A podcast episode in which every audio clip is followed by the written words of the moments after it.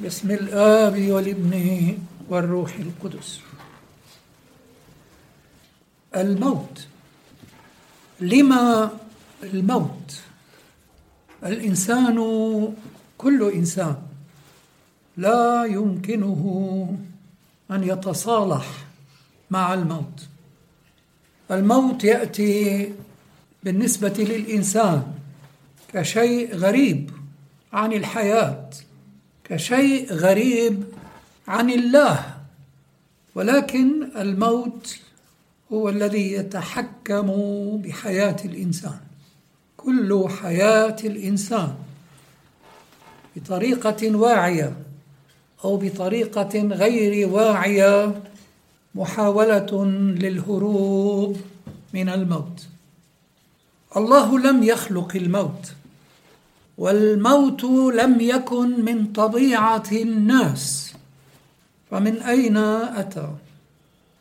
الرسول المصطفى بولس يبدي أن الموت هو أجرة الخطيئة. الموت أجرة الخطيئة. إذا الخطيئة هي التي تسببت بالموت. إذا كانت الخطيئة هي التي تسببت بالموت. فهذا معناه أن البر هو أساس الحياة. البر والخطيئة ضدان. ما الخطيئة وما البر؟ نبدأ اولا بالبر. البار هو الإنسان. الذي يرضي الله. هل يحتاج الله إلى إرضاء؟ ما معنى ذلك؟ ما الذي يرضي الله؟ الله لا يرضى إلا بالحب بالحب وحده يرضى الله. اذا الله يطلب منا أن نرضيه بمعنى غريب. والمعنى أن الله يريدنا أن نحبب يريدنا أن نحيا يريدنا أن نمتلئ حياة. ما يريده ليس له هو هو لا يطلب ما لنفسه هو يطلب ما لنا. الله لا يرضى إلا بالحب لأن الحب وحده هو الذي الحياة بملئها فيه. اذا ما يطلبه الله هو من أجلنا نحن هو لا يطلب شيئا غريبا عنا اطلاقا. الله لا يرضى إلا بالإيمان الله لا يرضى إلا بالحب الله لا يرضى إلا بالحياة والحياة الأبدية. كل الذين آمنوا به أعطاهم أن يصيروا أولادا لله. وهذه هي الحياة الأبدية أن يعرفوك أنت الإله الحقيقي وحدك وابنك يسوع المسيح. الله يريد أن يبرر الإنسان بكلام آخر. الله يريد أن يسبغ رضاه على الإنسان ورضاه أن يعطينا حياته. هذا وحده ما يرضي الله. أن يعطينا حياته ونحن لا نريد أن نأخذها. هذه هي الخطيئة. الخطيئة أن الإنسان لم يشأ أن يأخذ الحياة من الله. رفض الحياة من الله يوم رفض أن يحبب الله الطاعة ما هي الطاعة؟ الطاعة هي الحب. أن يسلك الإنسان في الطاعة معناه أن يسلك في محبة الله. الطاعة ليست أبدا من أجل إذلال الناس بل من أجل إكرامهم. في العالم في عالم الخطيئة أن يطيع الإنسان هذا يعتبر ذل للإنسان أن يكون مطيعا. أن يكون مطيعا في العالم في هذا الدهر في عالم الخطيئة معناه أن لا تكون لديه شخصيته الخاصة. في العالم ليس أحد يريد أن يطيع احدا لهذا السبب كل الناس يطيعون كرها رغما عنهم بقوة السلاح بقوة العصا. أما الرب الإله فليس عنده عصا ولا يذل أحدا. ولا يكره أحدا على السلوك في محبته. لذا الخطيئة هي رفض الله أن يرفض الإنسان الله وأن يرفض كل ما له علاقة بالله. وبما أنه خارج الله لا حياة. لهذا السبب أجرة الخطيئة موت. لاحظوا استعمال لفظة أجرة الأجير هو الخادم. فإذا كانت أجرة الخطيئة موت فهذا معناه أن الخاطئ بإصراره على خطيئته يكون عبدا بطالا يكون خادما للباطل. ولهذا السبب لا يعطى أجرة تحيي. الأجرة تكون بصورة تلقائية الموت. إذا البر هو أن يسلك الإنسان عن إرادة في محبة الله والخطيئة أن يسلك الإنسان عن إرادة بعيدا عن الله. الخطيئة لا يمكن. مهما كانت ذكية ومهما كانت متلونة لا يمكنها في نهاية المطاف إلا أن تلقى مصيرها الأخير وهو الموت. كل الذين لا يحبون الله يحبون الموت. الخاطئ في إصراره أن يبقى حرا من الله وبعيدا عن الله يحفر قبره بيديه. خارج الله لا حياة والحياة هي الوجه الآخر من الحب. لا حب اذا لا حياة. خارج هذه المعادلة الإنسان لا يمكنه أن يعرف الحب. يحب نفسه. وهذا ليس حبا. حب النفس هو موت. مهما تخيل الإنسان ومهما تصور أن هذا هو ما يريده. الإنسان متى سلك في الخطيئة بإصرار فإن الخطيئة تقفل عليه قليلا قليلا مهما فعل إلى أن يجد نفسه في نهاية المطاف أمام الموت. كل محاولات الإنسان أن يحيا بقوة ذاته أن يحيا بقوة عقله أن يحيا بقوة اختراعاته. لا تعدو كونها اوهاما اوهاما. ولأن الإنسان يصر في هذا العالم على اتباع طريقه الخاص بمعزل عن الله. لهذا السبب لا يمكنه إلا أن يكون ظالما. لا يمكنه إلا أن يكون قاتلا. لا يمكنه إلا أن يكون مبغضا. من يحب نفسه لا يمكنه أن يحب احدا على الإطلاق. لهذا السبب عالمنا يسير وبسرعة نحو الموت وكأن لا رجاء له. يوحنا الحبيب قال في رسالته كل من يبغض أخاه وهذا معناه عنده كل من لا يحب أخاه إما البغض وإما الحب. ليس هناك موقف بين الاثنين لا حياد إطلاقا في هذا الموضوع. إما الحب وإما البغض. قد يسمي الإنسان البغض شيئا آخر ولكن هذا ما يسميه الله.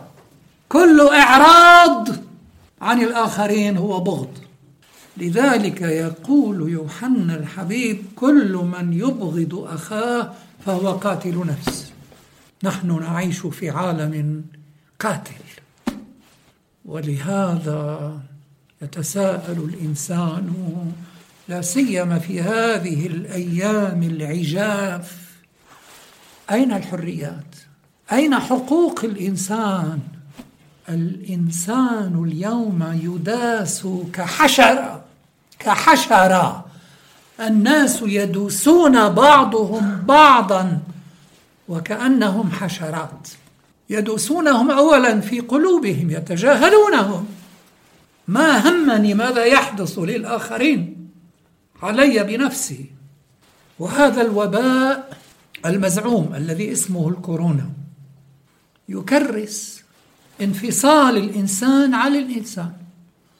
الانفصال الكامل في البيت الواحد.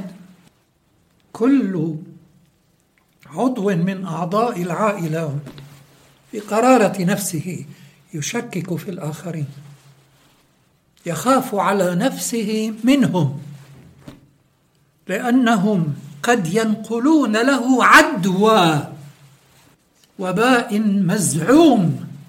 والوباء اولا وقبل كل شيء هو وباء من نوع آخر. هو وباء حب الذات لأن كل واحد يحب نفسه فوق كل اعتبار.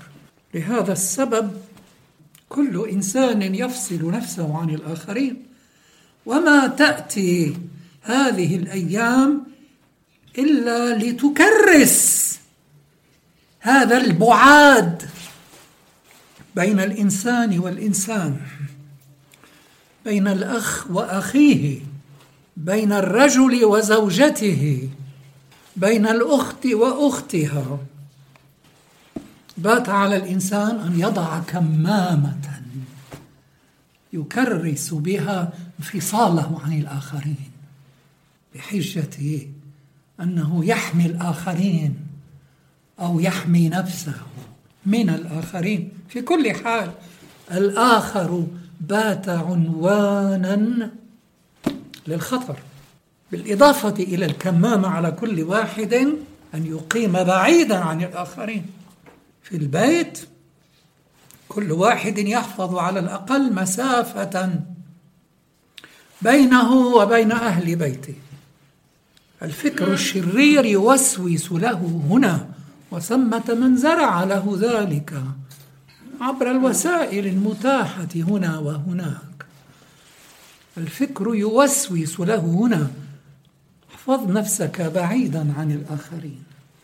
العلاقات الإنسانية تذبح بشكل متنام اليوم.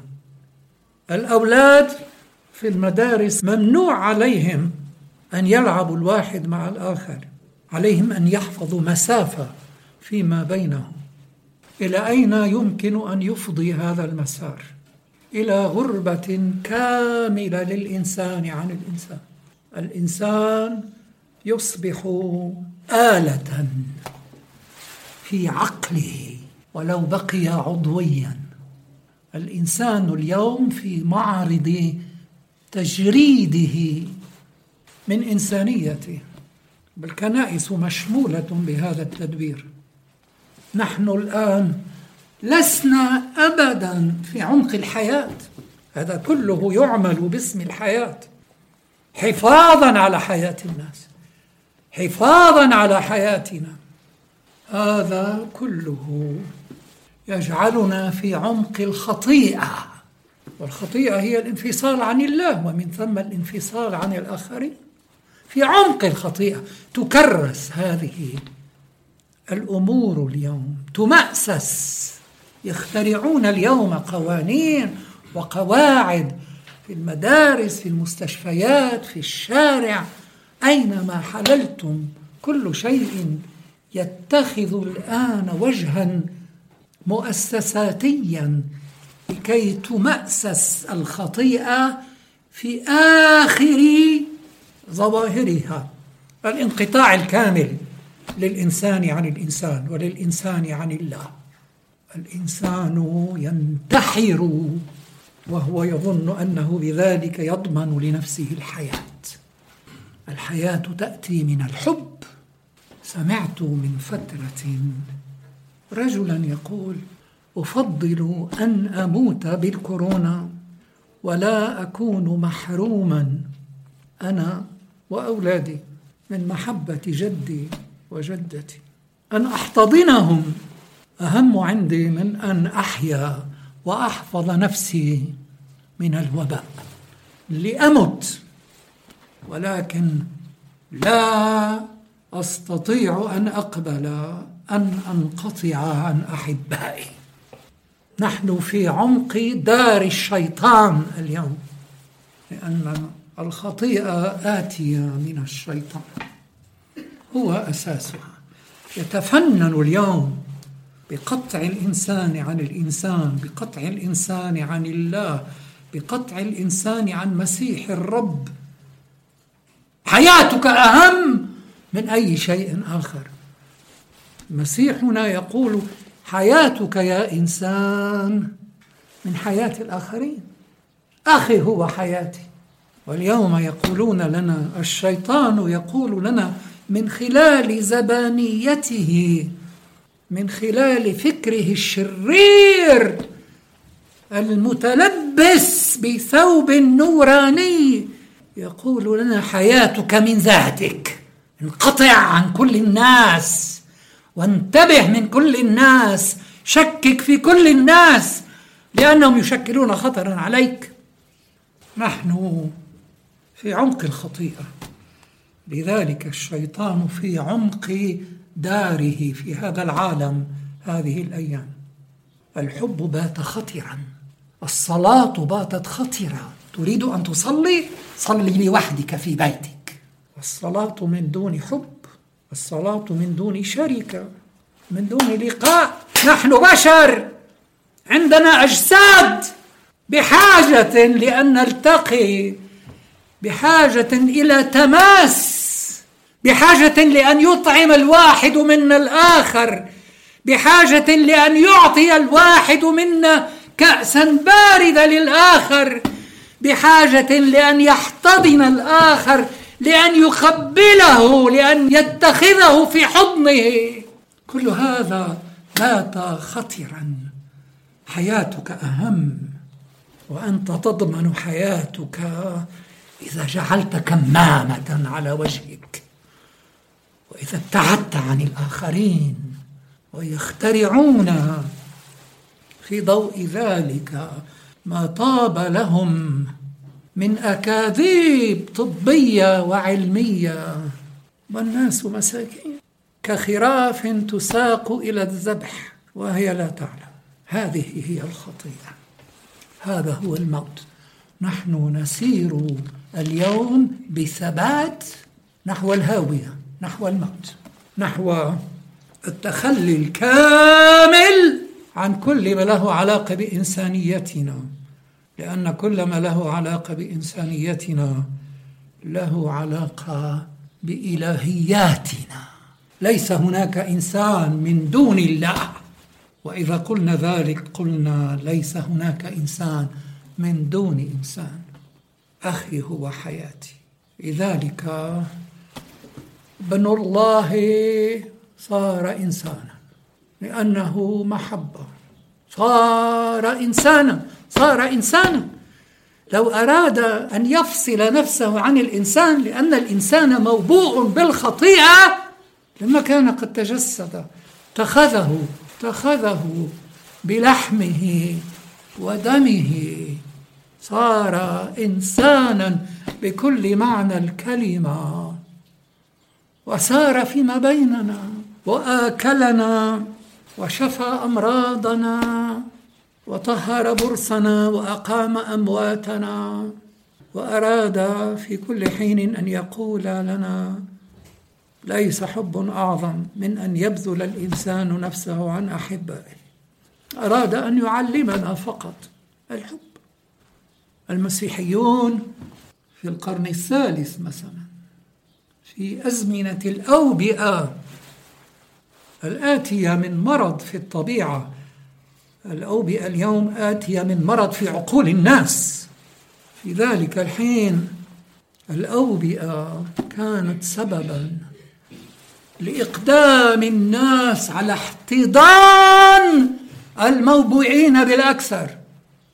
كانوا يسمعون أن هناك جماعة موبوئين هناك مسيحيين غير مسيحيين. هذا ليس كان همهم إطلاقا. الوثنيون كانوا يتركون مرضاهم يتلوون في وبائهم ويهربون بأنفسهم. والمسيحيون كانوا يبحثون كانوا يبحثون بلهف بلهف المسيح فيهم كانوا يبحثون عن المرضى والموبوئين ليحتضنوهم ليأخذوهم بأيديهم ولأنهم كانوا يحبون كانوا يحبون لأنهم كانوا مؤمنين مؤمنين بالروح والحق. حبهم كان حيا حقيقيا لأنهم كانوا يحبون كانوا يشتهون أن يأخذوا المرض عن الآخرين. كانوا يشتهون العدوى لأن هذا بالنسبة إليهم كان التعبير الأكمل أنهم يحبون الله. لأن من يحب الله يحب أخاه أيضا. ومن لا يحب أخاه لا يمكن أن يكون محبا لله. المحبة مجنونة تدفع الإنسان إلى احتضان كل مريض وتدفعه إلى شهوة المرض ولكن بالحب. ديونيسيوس الإسكندري كان يقول خيرة مؤمنين استشهدت في ذلك الحين. ماتوا في الوباء ماتوا وهم يبذلون أنفسهم حبا لمخلوقات الله. مسيحيين وغير مسيحيين. كانوا يلملمون الناس ومتى مات المصابون بالوباء كانوا يغسلونهم. وبكل وقار يأخذونهم ليدفنوهم. وهم يبكون لأنهم كانوا يرون وجه المسيح فيهم. كلما زاد خوف الإنسان على نفسه كلما زاد بعاده عن الله. كلما زاد خوف الإنسان على حياته كلما كان الإنسان يطعن نفسه بالموت أكثر فأكثر. قولة الرسول بولس مختلفة تماما عن كل هذا المنطق المريض الذي يسوق له حتى في كنيسة المسيح أحيانا. بولس يقول بوضوح الحياة لي هي المسيح. أنا ليست لي حياة إلا المسيح. والموت ربح. والموت ربح. إذا كان المسيح فعلا هو الحياة بالنسبة لي فلا يمكن للموت إلا أن يكون ربحا. لذلك الناس يهربون من الموت فيقعون في الموت. والذين يحبون الله يهربون من الخطيئة فيجدون أنفسهم مفعمين بالحياة الأبدية. نصلي نحن اليوم لأجل الراقدين لأننا نحبهم أو ينبغي علينا أن نحبهم. هذا ليس واجبا اطلاقا. في المسيح لا واجبات. هؤلاء الراقدون نحن نطعمهم. الآن طلبات وصلوات نرفعها عنهم. لأننا نحبهم. أو ينبغي أن نكون محبين لهم بكل صدق وأمانة. هؤلاء إخوة لنا سبقونا إلى فوق ولكن لا ينسين أحد منا أن يجعل الموت قدام عينيه كل حين. عليه أن يتروض على ذلك. لا يحاول أحد أن يتناسى الموت.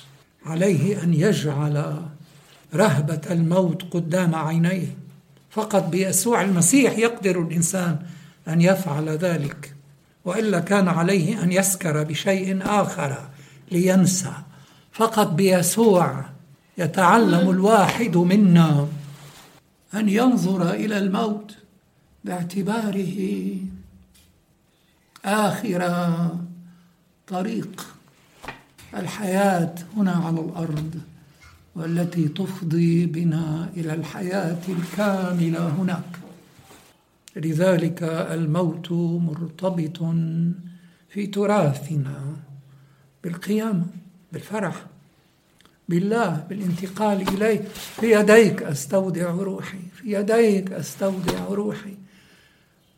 ليس هناك ما يعين الإنسان على استيداع نفسه الله ويدي الله أكثر من الموت. فما دمنا هنا نحاول أن نهرب من الموت بطريقة أو بأخرى فهذا معناه أننا نهرب من الحياة. الحياة الحق لا الحياة الوهمية. الموت ربح للذين يعتبرون أن المسيح هو حياتهم. لهذا اليوم هو للمؤمن يوم فرح يوم لقاء مع الذين سبقونا. نصلي من أجلهم ونسأل من يعطيهم الرب الإله أن يصلوا من أجلنا.